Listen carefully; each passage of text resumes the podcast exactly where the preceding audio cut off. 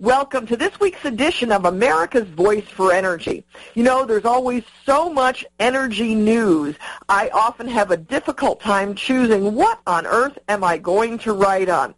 But a few weeks ago, we had some big news that came out, and that is that the Supreme Court surprised everyone by issuing a stay on the Clean Power Plan, which is the centerpiece of President Obama's climate change legacy.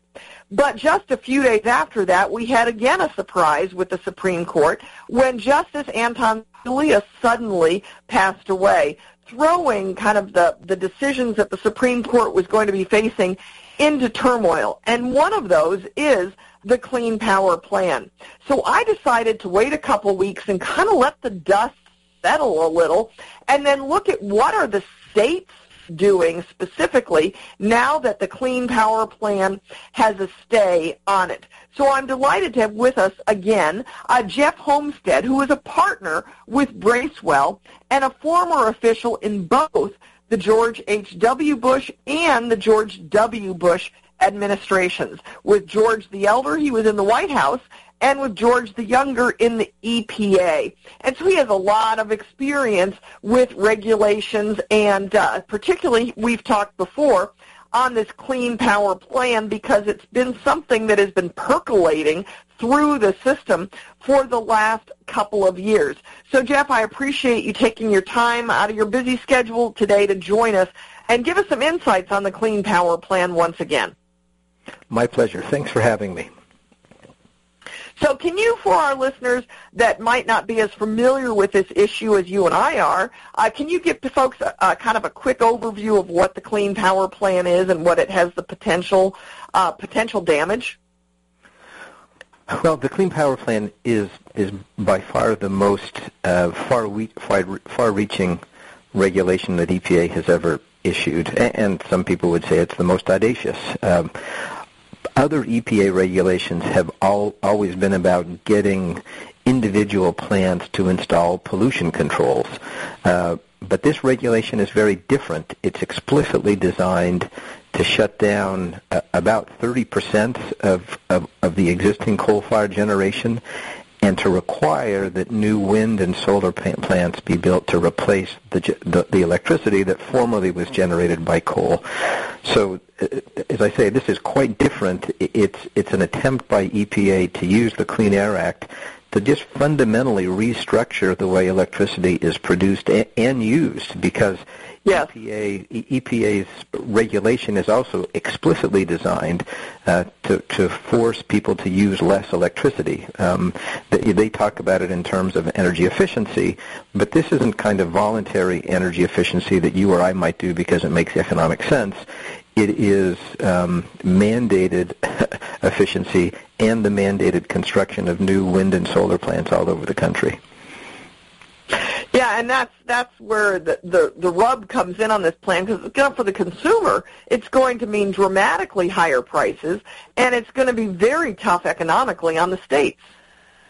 You know, it, it, it, it especially on states that currently have uh, uh, the, some of the most reasonable energy prices because they've been uh, using coal. So, you know, if you look at, at at the states on both of the coasts, and especially in California, in the north in the northeast, they already have pretty high electricity prices compared to the other parts of the country. But what what this will do is really force the rest of the country to have prices that are you know more like you have in in California. Yeah. So what you know that that gives us a good background on it. Were you surprised when the Supreme Court issued this stay? You know, I, I, I was not entirely surprised. Um, many people have said, and it's absolutely true, that this is the first time the Supreme Court has ever stepped in and and and suspended and stayed a federal regulation. But but it's not an exaggeration to say what EPA did here what was was just astounding, um, and the the regulatory authority that they claimed clearly goes beyond what Congress intended under the Clean Air Act. So if there ever was a case where a regulation cried out to be to be stayed by the Supreme Court, this was it. So, on the one hand, yes, it was a surprise because the Supreme Court has never done it before. On the other hand, there was a pretty compelling case that that this regulation was illegal and that if we waited a, a two or three years for the case to get to the Supreme Court, an awful lot of damage would have been done before the court could, could, could actually rule on, on the regulation. So I think there was a very strong case for the Supreme Court to step in.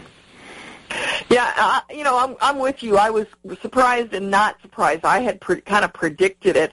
Uh, you obviously have far more expertise on this topic than I do, but I do watch it more than the average person.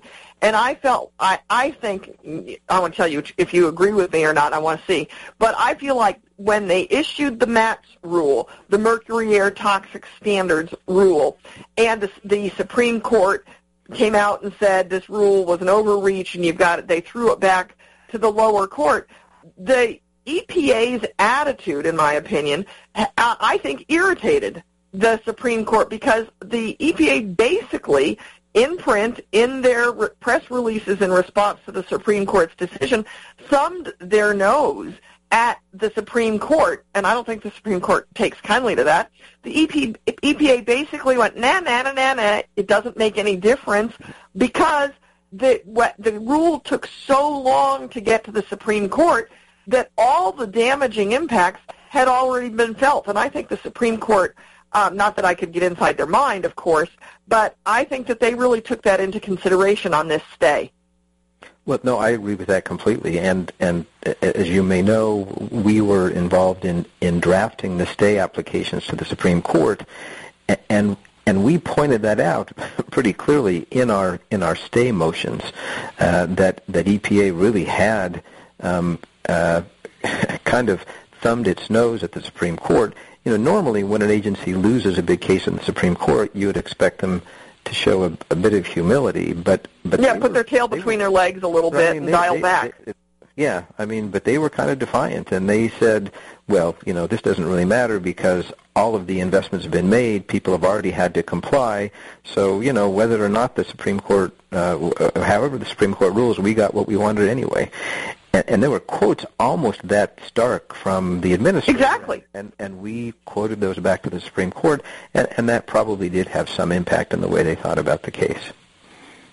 Now, a lot of people are talking about with the je- death of Justice Scalia that the Clean Power Plan may not be in jeopardy that some of us had hoped that the stay indicated. But I don't see that the Supreme Court is really going to be that influential on this because, you know, even if President Obama was, was able to get through a more liberal justice, which I don't think is going to happen, but even if he is, this is not going to be before the Supreme Court until 2017 at the soonest.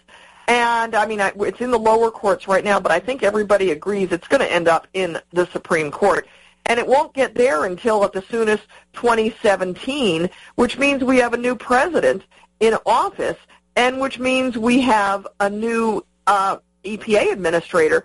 And um, there's precedent. Um, I'm going to have on the show a little later Travis Fisher, who was formerly with FERC, and he wrote a, a piece uh, when he was with FERC that's published that's titled The Bootleggers and Baptist of Utility. And you and I aren't going to talk about that, but in his piece, he says, the George W. Bush EPA initially challenged the ruling, but with a new administrator appointed by President Obama, the agency dropped its challenge and accepted the court ruling.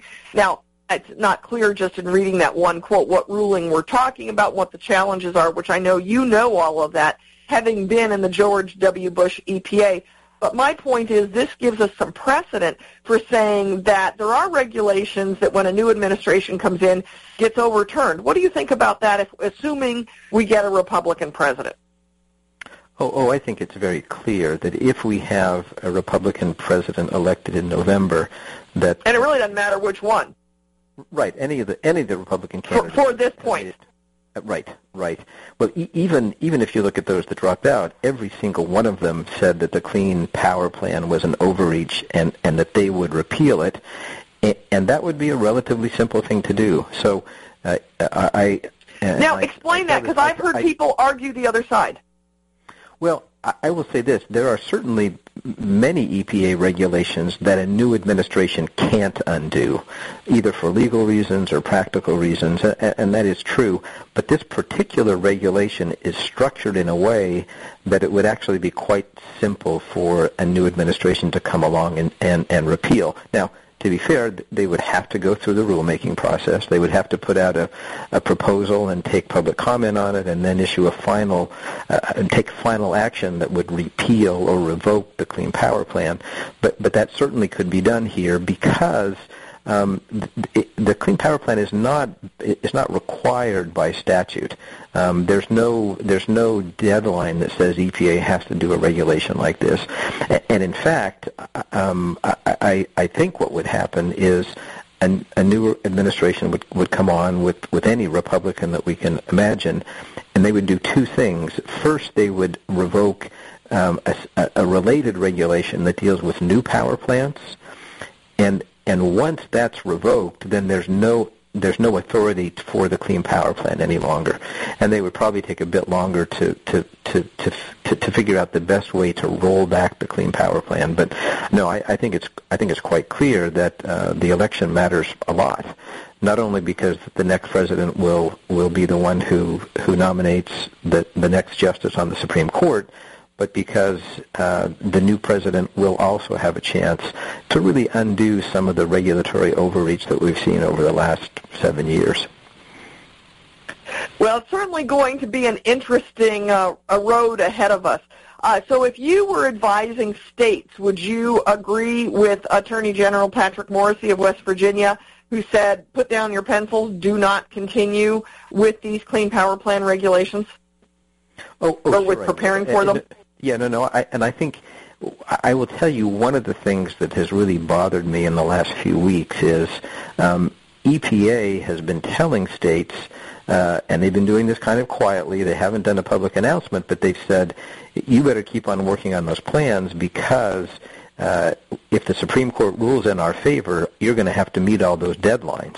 And so, uh, you know, the, the deadlines that you were working on, those aren't going to change. This stay doesn't affect those that is just absolutely untrue as a legal matter. What the Supreme Court did means that all of the deadlines in the Clean Power Plan have now been suspended.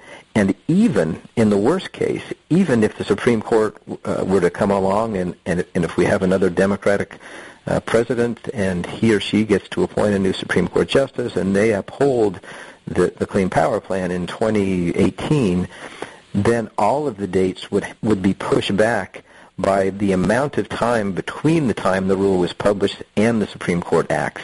And that all may sound very legalistic, but what it means is, in the worst case for a state, um, all those deadlines will be pushed back somewhere between two and two and a half years. So now, now you threw out. We're almost at, we're almost out of time, but you threw out a number 2018. So you think there might not be a decision out of the Supreme Court until 2018? Yeah, I, I think it probably, it, as we kind of go through all the schedules, we're looking probably May or June of 2018 before we get a final decision from the Supreme Court. Wow. All right, we're out of time, but I appreciate your insights, Jeff Holmstead. You've been very, very helpful in helping us understand this. It's uh, going to be an interesting thing for those of us who watch energy policy to see what happens with this clean power plan. All right, stay tuned. We'll be right back. Thanks. Affordable health insurance was the promise of Obamacare, but for many, the government mandate caused more problems than it solved. This is Dr. Elena George from Medicine on Call, and I want to tell you about a truly affordable alternative allowed under Obamacare, Liberty HealthShare. Liberty HealthShare bypasses doctor and hospital panels, giving you the freedom to choose and with a maximum of $500 out of pocket per person and 100% coverage up to $1 million per year per occurrence, you can rest assured knowing you and your family are protected. Coverage starts as low as $107 per month and also includes dental, vision, pharmacy, and holistic care.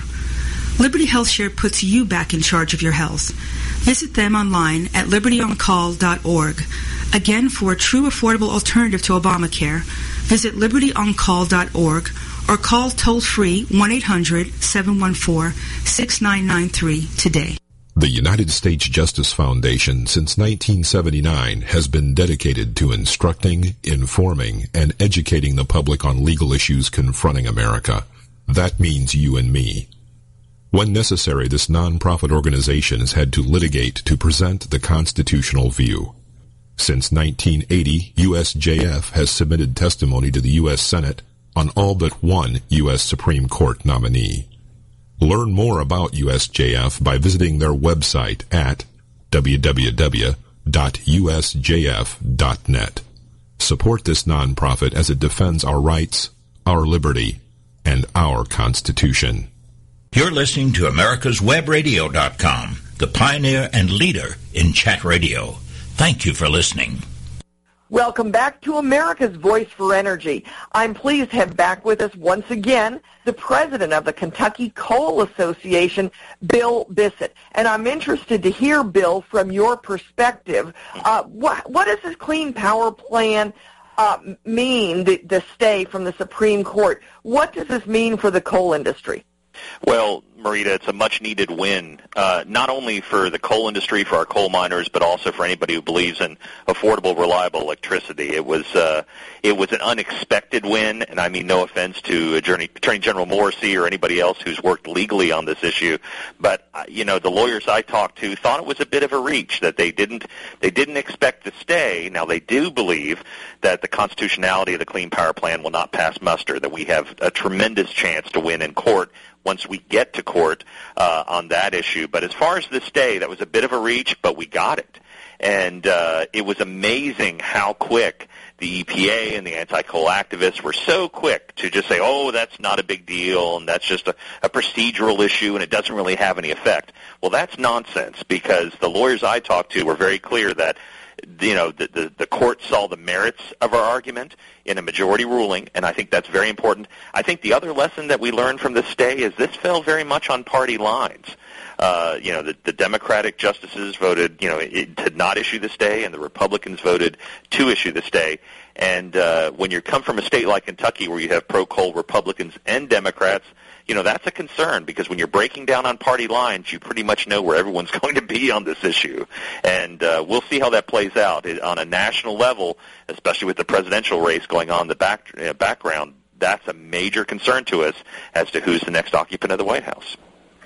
Yes, it most certainly is, and obviously that was the emphasis uh, of my column this week. That you know that's that's who's going to determine this because we know um, that the Supreme Court will not hear this until after we have a new resident in the White House. Uh, because by the time the district court, the D.C. Circuit Court hears it, uh, there with opening arguments on June 2nd, which is expedited in itself, and then you know they produce a decision. Most of the experts I I was in contact with think that we'll have a decision in uh, in the fall of this year, but before the election. That means that by the time the Supreme Court hears arguments on this, there's no way it's any sooner than 2017. Correct, and you know, two thoughts on that. Uh, you know, like we talked, you and I've talked about, the stakes are tremendous in this presidential race, which you know, which gives us a lot of concern as there seems to be so much turmoil with it too. At the same time, even in a post Super Tuesday world, but you know, the, the issue of coal, you know, our our livelihood is literally going to be dependent on who who comes out the other side of this ballot box. But I, I think also, yeah. Let, let me jump in and ask. Sure, let me jump sure. in and ask you there. Have you done because this is what I plan to do for my column Mm-hmm. that will publish next week. I've been waiting till after Super Tuesday to see who is still surviving. Mm-hmm. And, you know, as I do a lot of radio interviews myself as a guest, Sure. the hosts often ask me, you know, what are their energy policies? Who do you like, you know, on energy? And all I've been able to cite is in Donald Trump's new book. He has a section on energy that in all seriousness you would think that I wrote. And uh, it, it, it's uh, totally in line. Now, he pandered to the ethanol lobby in Iowa, and so I've only cited what Trump wrote in his newest book and then what Ted Cruz did um, in standing up to the ethanol lobby in Iowa. But I have been planning uh, following Super Tuesday to see who is still standing if all five of them stay in, which you know, I'll give it another 24 hours. Sure. And then I'm going to um, my column for next week is going to be an energy policy analysis of each of the candidates, at least the best I can figure out. And that's what I'm going to write on this week. Have you followed that at all? Have you followed? Obviously, you're going to be looking at coal while I look at coal, oil, gas, and nuclear. Have you followed the positions of our current Republican candidates? Absolutely, as well as the Democratic candidates, who I'm sure you're well versed. Well, the Democrats well. are easy. They're, yeah, they they they fall in the uh, in the no column pretty quickly, given their comments of not only supporting the president's anti-coal initiatives, but actually expanding upon them, which is terrifying. But uh, yes. I, you know, at this point, I will tell you that a lot of the folks I work for, and I should mention the Kentucky Coal Association doesn't endorse candidates, but obviously Nor do our, I. Our, our, members our members uh, are very active in politics many of them are. And there does seem to be a push towards Senator Rubio. And I'm not sure if that's because of you know his comments specifically on coal or maybe his overall pro business agenda or what that is but I am seeing some movement that direction. I do see a few folks moving towards Trump. I'm not sure if that's because of you know doing so well obviously yesterday and you know sort of catching fire if you will as a candidate.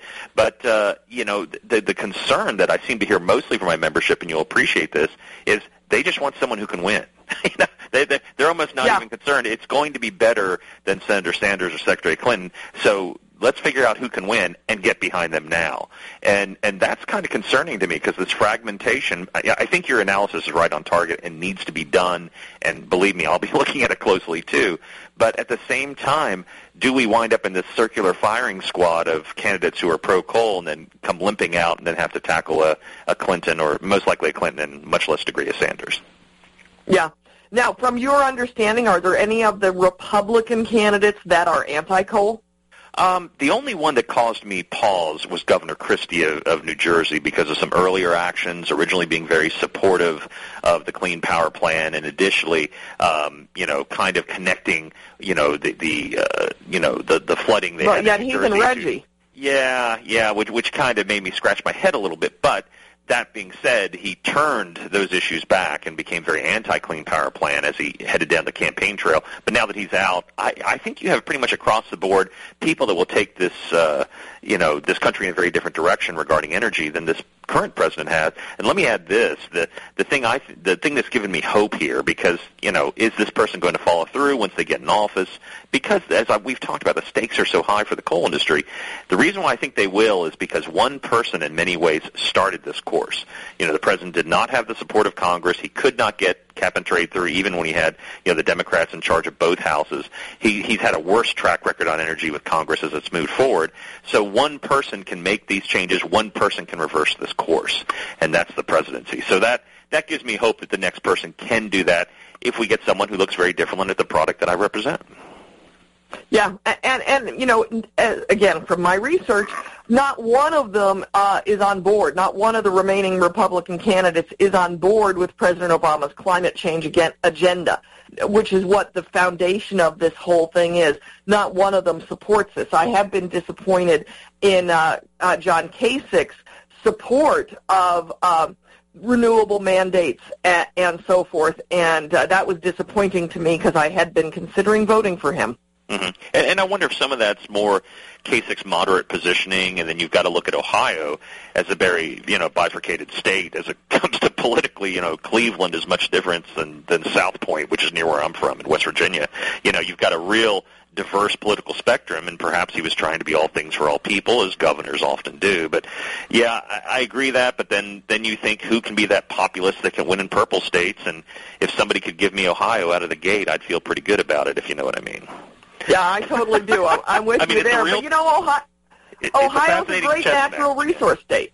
Ohio's well, it, got oil, they've got coal, they've got natural gas. Oh, they've got manufacturing, they've got flat land, they've got lots of airports. I mean, they, they've they've got a tremendous advantage, and I think they've, you know, much like Kentucky in a lot of ways, we've taken advantage of that low cost electricity to create manufacturing because we have flat land. Uh, you look at Eastern Kentucky or my home state of West Virginia, it's a much greater challenge, but you know that that's something that I think it is important, and that's why I think you know Ohio has become this bellwether state. You know, sort of like Pennsylvania, Virginia, Florida, and others. But if you're coming to the table and you can't give me a state that's going to win the election, I'm not sure how we can throw in behind you. Does that make any sense? I mean, we kind of know where Texas is going. We know where we know where Kentucky's going, but you know, I need those battleground states to vote a certain way, and the person who can carry those states with them, I think, is a big factor. You know, Bernie Yeah. Sanders bringing Vermont to the uh, to the anti-coal activists is not exactly you know a, a huge win. You know, Vermont was already not going to support anyone who who Yeah, there's not a lot of, that lot of- hasn't that hasn't Yeah, that hasn't made you fear. No, no, there's not not a big Friends of Coal chapter up in Vermont. So you know, we really don't, uh, you know, we, we don't look at it that way, and that's and that's not going to change anytime soon. Which to me puts them further on the sidelines. Yeah, you know, we've been talking politics here, and I didn't really necessarily intend for us to go there, but you know, I do love I do love politics. You and me And both. uh, you know, it it is a, it, it is an interesting topic, but I want to comment you made. I want to steer a little bit direction because you brought up they have in Ohio they have flatland, and I like how you said that. I was on a radio show in Lubbock, Texas, uh, morning show uh, in studio where they have a conservative and a liberal co co morning host or whatever. And I don't know how they stand each other, but the the the really uh, the the liberal one was going on about how terrible mountaintop mining was, Yes. and I went, whoa, whoa, whoa, stop. Have you been there? And he, of course, said no. I said, well, listen, I have been there. Thanks to you, Bill Bissett, I have been there.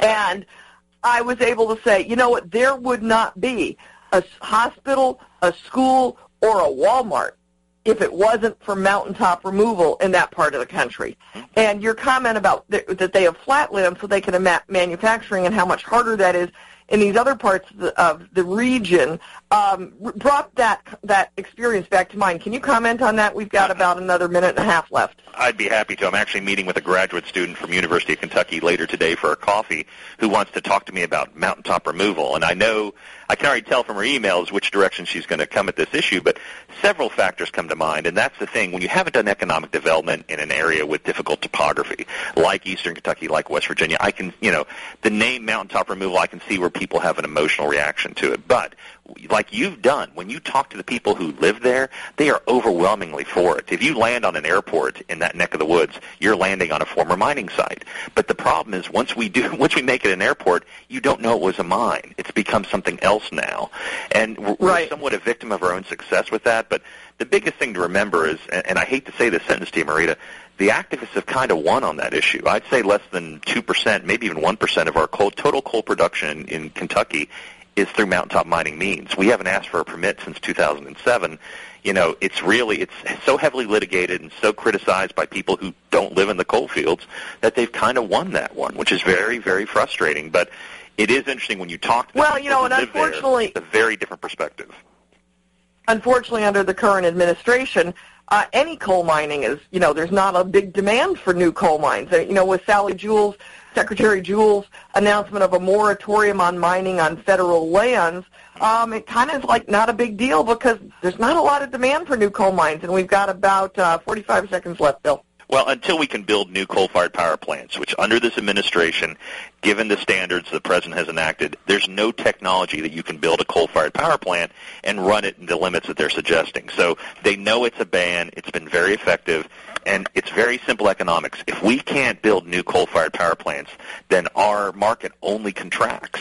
It only shrinks. It never grows as coal plants get older and come offline and there's more pressure on them to come offline from activists and others, that's where we really we start to get very concerned. If you look at the last quarter, 2015, every coal field in this nation had a reduction. Every one. And our production is starting to meet that declining market. That's where we really need to be get worried because it's not just Appalachia now that's suffering, it's every coal miner across the country. Yeah. Uh, give me five seconds. What do you think is going to happen with the Clean Power Plan? Uh, I think we're going to win in court. The big question is, can we win soon enough? Yeah. Well, Bill Bissett, president of Kentucky Coal Association, appreciate your insights today. Fun talking politics with you, and we'll see where it all goes. Uh, so we- we stay sure will. tuned. Yeah, th- stay with us. We'll be right back with America's Voice for Energy. Who is or what is USJF? It is a non-profit legal organization founded to protect our rights through the U.S. Constitution. Active in educating the public, USJF has also contributed directly and indirectly to legal defense efforts in many celebrated cases involving fundamental conservative principles. Cases of note include the Mount Soledad Cross case, the Arizona immigration law case, the Obama eligibility cases, the NDAA illegal detention issue, and many more. Help this nonprofit as they help you. Visit www.usjf.net today. The disease of addiction is a life-altering challenge. not just for the person suffering its effects, but also for the family and friends who support and love the one caught in its grasp. What should be the course of treatment? Who is the best person to render treatment? And what is the best place to go for the care that is needed? We know that you want answers to these and many more questions. Call 770-696-9862 and speak to a representative of the Atlanta Healing Center.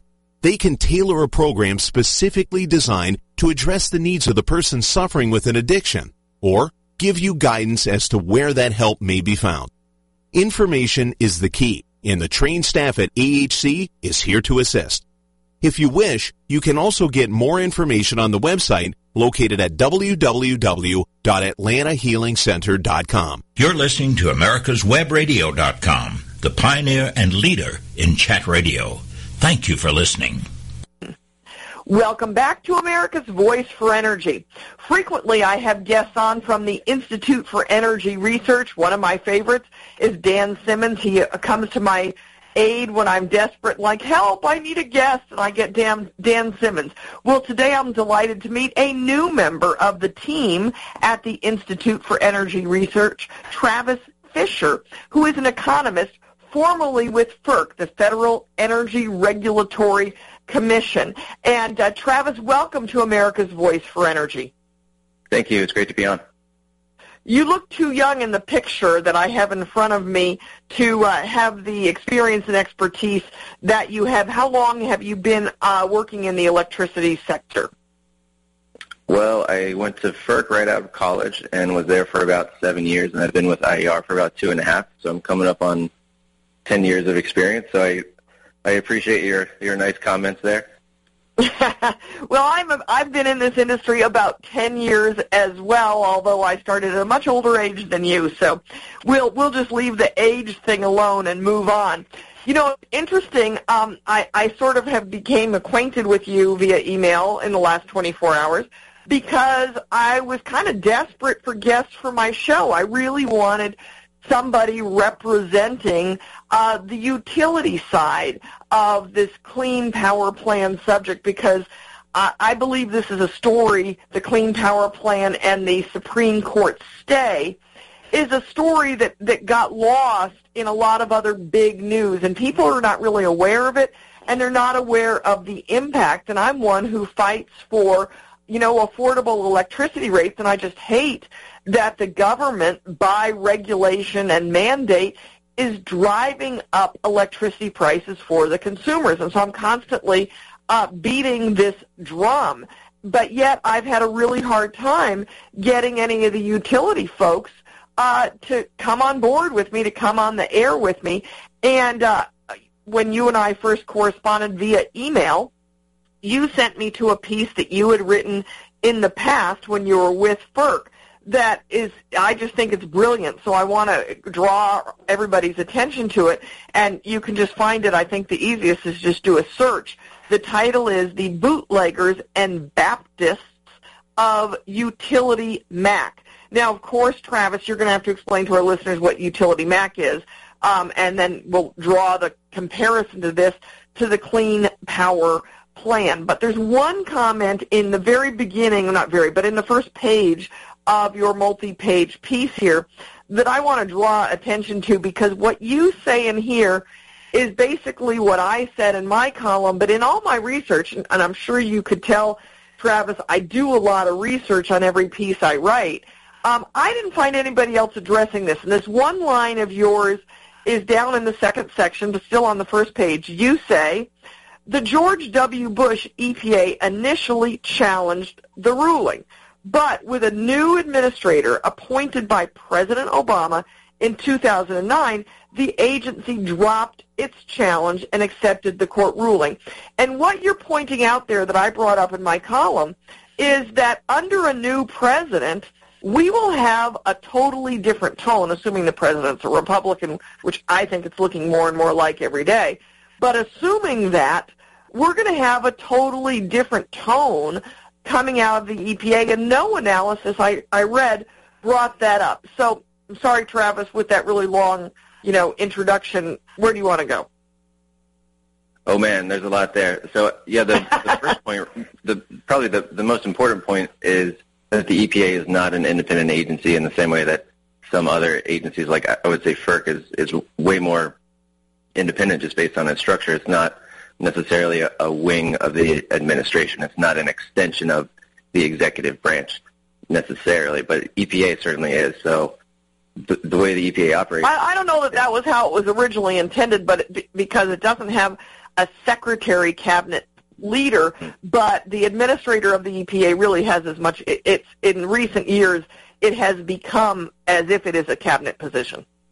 Exactly, and, and in practice, it pretty much does the will of the executive. So it, one one way to view the Clean Power Plan, as it's called, the uh, CO2 rule, is this is the administrative version. This is the new iteration of cap and trade. So it's Yeah. something that would never pass Congress. Didn't pass Congress when Congress was way more favorable to that point of view. Definitely not going to pass now. So you, you see that across the board where if there's a policy that doesn't work, that is not going to get support from people and not going to get support from Congress, um, this administration is finding ways to use executive power, including through agencies like EPA, to accomplish the same goal. So that that's that's what the EPA rule is. It's sort of a it, it's the administrative version of, of cap and trade, and it's, it accomplishes a lot of the same goals. So you agree that assuming we have a Republican president, we will see a very different EPA? Uh, I would hope so, and I, I I would think it would be very different. There's also, I mean, there's some big hurdles there, like the endangerment finding would have to be reversed for any substantive change. So that that was uh, that was when the Supreme Court said, well, it's up to you, EPA, to, to figure out if CO2 emissions endanger public health, and they did make that finding. So uh, it would take something like a reversal of the endangerment finding. So there's precedent there that's sort of blocking um, sort of the the free reign of any new president. There's there's there's some uh, constraints on on their actions, but it, it it would certainly be different, and I think it would be a lot better. But I, I don't I don't know if it would be night and day necessarily. Well, it's going to be interesting to watch. I think it'll definitely have have an impact on how the case is argued before the Supreme Court. Mm-hmm. And in terms So- of the in terms of the utility MACT, I, I I do want to define that, and this is this is another Yes, tricky thing please. where the term itself has kind of morphed. At the time that I wrote the piece, utility MACT was kind of the go-to term, uh, and that just means utility has to use the maximum achievable control technology, and in this case, what they were targeting was mercury emissions from coal and oil units. Um, so utility MACT was sort of the go-to term. Uh, it, sh- it shifted over time to um, to MATS. So they, Okay. See, I wasn't sure. I wasn't sure if- things. I wasn't sure if utility MACT and MATS were the same, so thank you for clarifying that. Yeah, so th- that would be the mercury and air toxic standards. So you hear mercury rule, you hear utility MACT, you hear MATS, and those are interchangeable terms that have sort of gone back and forth. So we're talking about the same thing. We're talking about a rule that mostly applied to coal burning uh, generation units, and it was allegedly supposed to target mercury emissions from those units. So that what the way they would deal with that was sort of the command and control type of regulation where if if you own one of those units, your choice is really to either shut down or install a kind of you know they they talk about it like filters. It's, it's not the same kind of it's not um, it's not a tailpipe on a car. It's more like a garage on a car. It's it's it's a big deal. It's it's not it's not a small investment to to to put in this kind of uh, this huge technology that, that we're talking about. So Mm-hmm. what, what what we were talking about at that point was uh, utility MACT was on the one hand it was this environmentalist thing, so it sort of it, it came from you could argue a good place, a sort of environmentalist place. We just want to clean up the environment, and that was sort of the the Baptist side of things. So you, you have the uh, Well, wait, wait. Before you go into Baptist, we need to have you quickly explain the bootleg, Baptist and bootleg. But we're already, we've already used up. We're down about five minutes left, so we'll have to have to uh, be quick. Uh-huh. All right. Quick version is um, Bruce Yandle coined this term, and he borrowed it from a dynamic that he saw or maybe made up. I'm not sure. It was from 1983, so you have to look farther back. But the idea was bootleggers and Baptists like the same policy. Uh, in the South, they like the idea that you would ban alcohol sales. And the sort of the backwards thinking there is that they're they're strange bedfellows, but it sort of makes sense in the way that there's no market for a bootlegger if all of your sales are legal, because the only market for a bootlegger is illegal sales. And if you're a moral actor in this space, if you're a preacher, if you're a Baptist, you you would support those same policies just because on moral grounds you find alcohol uh, reprehensible. You don't you don't like the idea of open sales of it. Right. So so in both cases, you point to the same policy. You say, yeah, we should ban alcohol sales, and it's it's very similar. There's actually a lot of you can you can apply that theory to a bunch of different regulations that that have sort of a similar shape. So in the environmental space, there are actually a lot. Uh, so I argued that that was the case with Utility MACT. So if you're if you're a generation owning utility uh, and you're forced, you know, I'm, I'm using the air quotes right now. If you're forced, because it actually ends up being a very good investment for you, if you're forced to install these very expensive scrubbers, um, it's not like you're just going to eat those costs. In many cases, it, that actually counts as an investment in your what's called a rate base. So you actually end up making a return. You you recoup all the expenses, and you actually get something like a 10% return on top of it. So any new expense yeah. that you can justify actually gives you a pretty good margin, and it, it's on on the one hand that sounds kind of crazy that you would just go around and say, "Oh yeah, you can force me to make any investment I want, and um, I'm going to come out great." It sounds like a racket, but it kind of is, um, and it's yeah, it is kind of a racket because the utility companies ha- are forced by government regulation to make these investments. Therefore, they can pass the cost on to the consumers, which gets us to the to the real problem is that the consumers are end up paying higher utility or electricity costs. Exactly. So, for, from the point of view of the consumer, this is a bad investment. You wouldn't call it an investment. You would call it a, a mistake, probably. But especially in the case of, you know, it, it's worth pointing out that with mercury and with CO2, we're not talking about things that are directly related to public health. I mean, the amount of mercury we're talking about saving, the EPA couldn't justify the cost benefit of that on its own. They had to lean on something else. They had to talk about PM 2.5, and they, they had to say it was soot that was the main benefit of the of the regulation, and and and that's the same thing that they did with CO2 as well. So it's it's not like they can justify these on their own. It's it really is. It's it's it's a racket on on both fronts from the environmental benefits point of view because they're not really there, and from the point of view of what what is this investment and who actually wins here, and it's utility winning, and what they're doing is recouping these new costs through higher rates that they charge all their customers. So that's why I'm having trouble getting anyone from the utility uh, side to come on the show and talk to me about it because they don't really mind because they whatever new costs the clean power plan places on them, they will pass on to consumers. And we're down to 30 seconds, Travis. Exactly, and I think that it's important to press them on that, and it's important for, for people to see this for what it is. I mean, from that point of view, it's a very uncomfortable topic for them. So it's not it's not surprising for me that that you uh, that you couldn't find anybody to come on and, and, and talk about this very uncomfortable thing that they're doing. Yeah. Well, you've done a great job explaining it. I'd really encourage you to update this piece for the Clean Power Plan. But we've been talking with Travis Fisher, who's an economist, for, formerly with FERC, the Federal Energy Regulatory Commission, now with the Institute for Energy Research. And I'd encourage you to search uh, for his piece, The Bootleggers and Baptists of Utility MACT. Fascinating piece, Travis. Thanks for joining us today on America's Voice for Energy. Watchdog is a term given an organization like the United States Justice Foundation, which since 1979 has been watching out and, when necessary, taking the appropriate action from testifying to litigating to protect our constitutional rights. USJF, a non-profit organization, is nationally recognized not only as a watchdog, but many in the government as well as those involved in legal cases have also called the USJF a bulldog for the tenacious approach in their presentation and proof of what is right.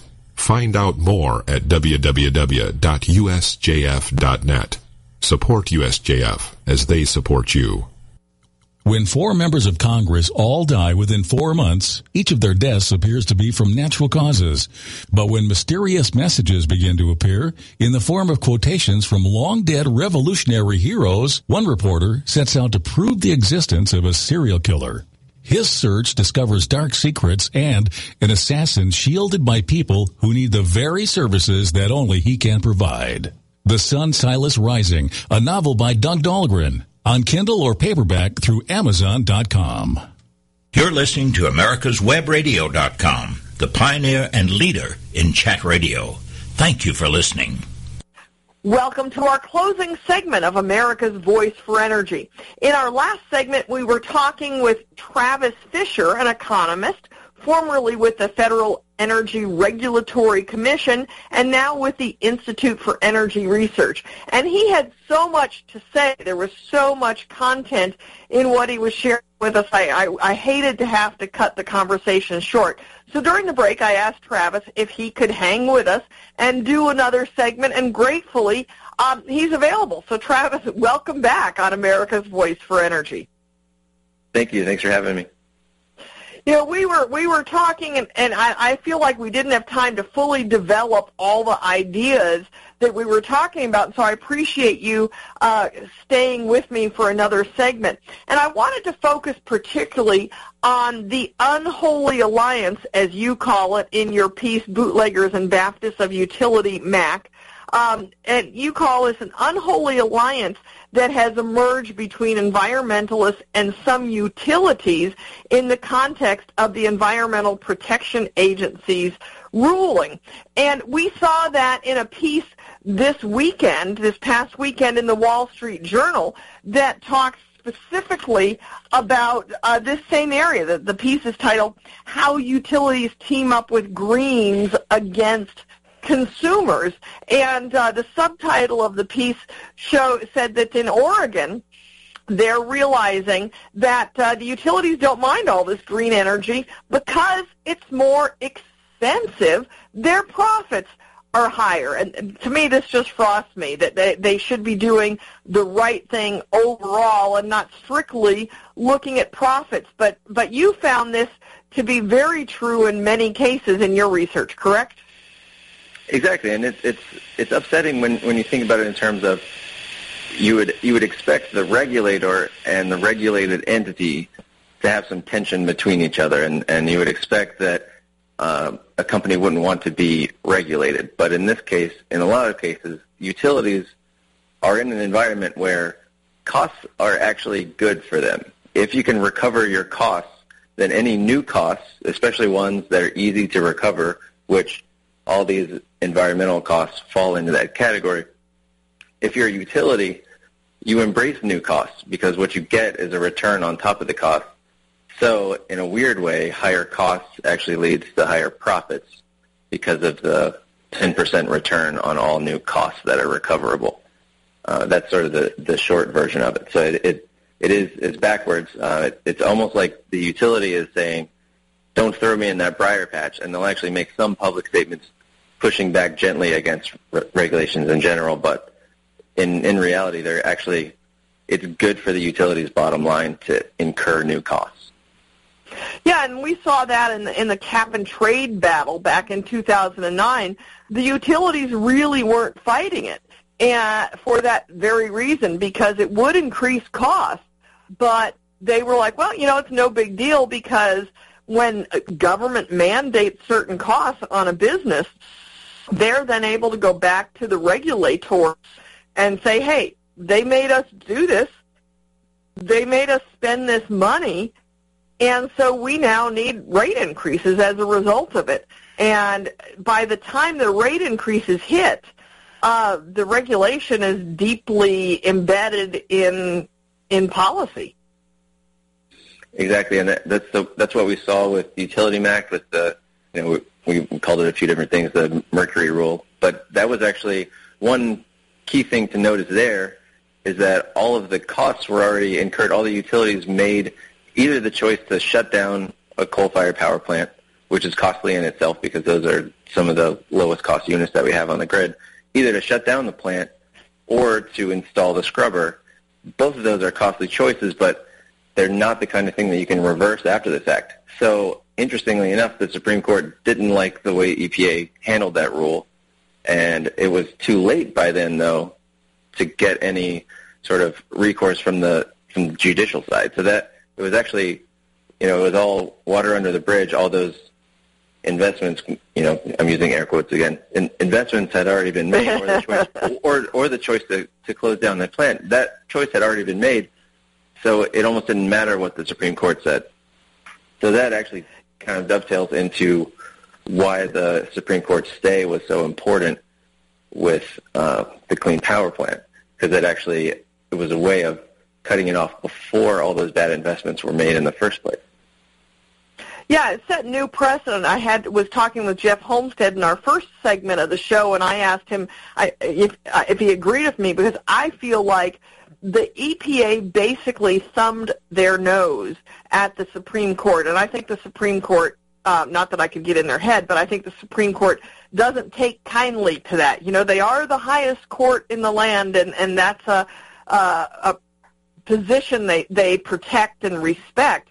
But the EPA, when the, they came out with a with the MATS rule decision, they basically said, "Na na na na," you know,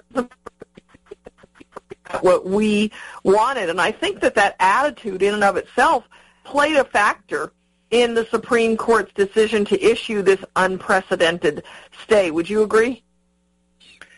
I I would agree, and I think Justice Thomas went one step further uh, when he tacked on to the, the MATS ruling, and he said, we might want to revisit this whole idea of Chevron deference, which is basically that if an agency comes to a conclusion, it's not really the court's job to second guess, especially in technical matters like EPA rules and things like that.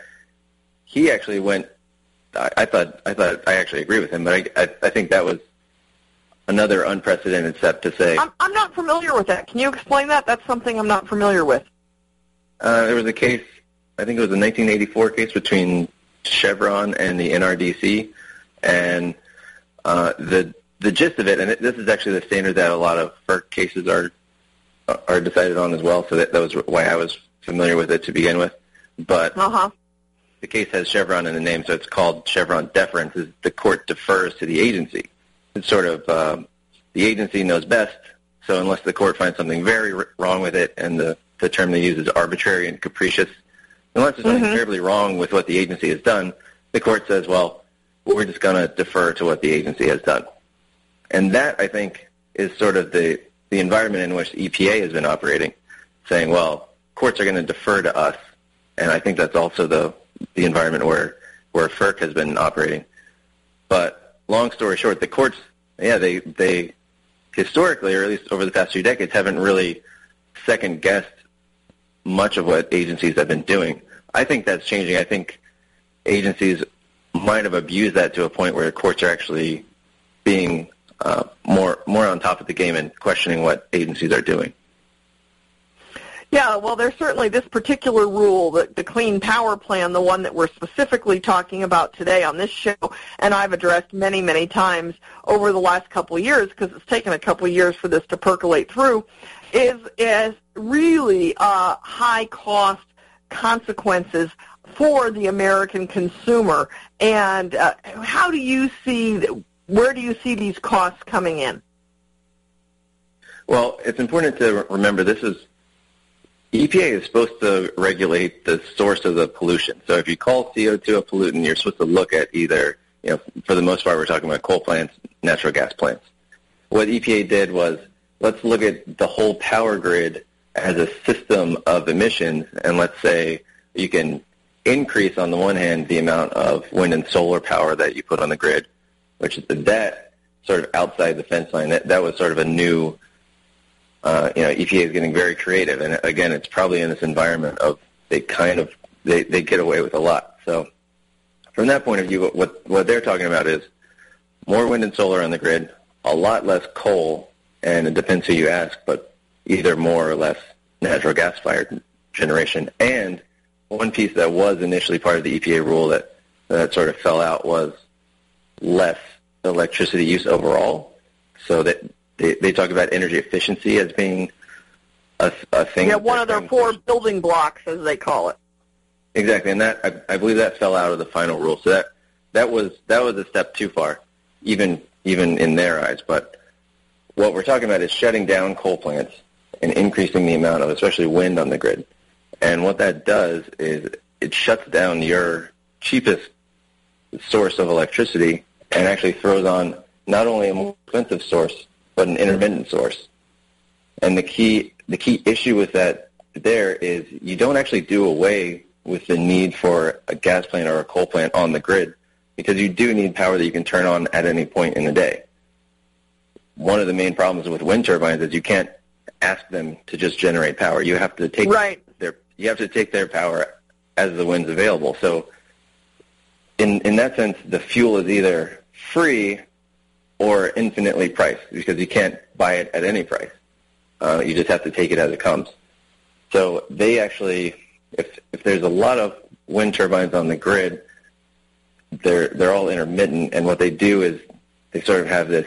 Uh, I would call it a parasitic effect. Um, we we talk about it at IER as, as an imposed cost on the dispatchable units. So on the units that you can turn off and on, those actually run less frequently because they have to back down to accommodate the wind. Right. And as mm-hmm. we see this more and more, the cost of those units, because you still need to maintain them, that you still need them on the grid for a reliable grid, the cost of those units goes up actually per unit of electricity. So if you talk about, you know, the, the main thing that people talk about is the levelized cost of electricity. More intermittent sources on the grid actually increases the levelized cost of electricity from the sources that you need from the coal plants and gas plants. And that is a crucial effect that actually a lot of wind advocates have cheered. So that as they see this, they say, well, it, this just shows that wind is reaching parity with, you know, coal and yeah, gas. Yeah, but, but it's reaching parity because they're increasing uh, the cost of the lower the lower cost energy. Exactly. So it's a uh, it's a Tonya Harding kind of a thing going on, where if you cripple your competition with bad policies, and so it's it's it's it's it's also important to note that wind is really only on the grid to the extent that it is because of an aggressive PTC. So that when when suppliers get a production tax credit, that ends up in some cases being about equal to the price that they get for the electricity itself. There's a huge subsidy. Uh, on the other hand, you get environmental regs that hurt coal, and it's just it's it's kind of a crazy environment to say that that wind is winning or that it's reaching any kind of parity, and it's also it's meaningless because it's apples and oranges if you're comparing a dispatchable unit to a non-dispatchable unit. So if you if you want to compare wind to coal, you have to take into account somehow you, you have to take into account the fact that one you can turn on and get electricity from as you need it, and the other one you can't. So th- then you'd have to incorporate cost of storage and things like that, and there there isn't a very good way to store electricity still. So it it really does come down to an apples oranges kind of comparison. Yeah. Well, we're out of time again. I appreciate you being able to join us for this additional segment and adding this uh, extra insight. Again, I want to encourage our listeners to look up your piece. And again, even though it's on a rule that that uh, you know it's a little bit an older story at this point. The concept, and uh, we've been talking with Travis Fisher, economist uh, with the Institute for Energy Research and formerly with FERC, the Federal Energy Regulatory Commission. Great insights, Travis, and I'm sure you're going to be back with us on America's Voice for Energy sometime soon. Thanks for joining us today, everyone. Please join us again next week for another edition of America's Voice for Energy on americaswebradio.com.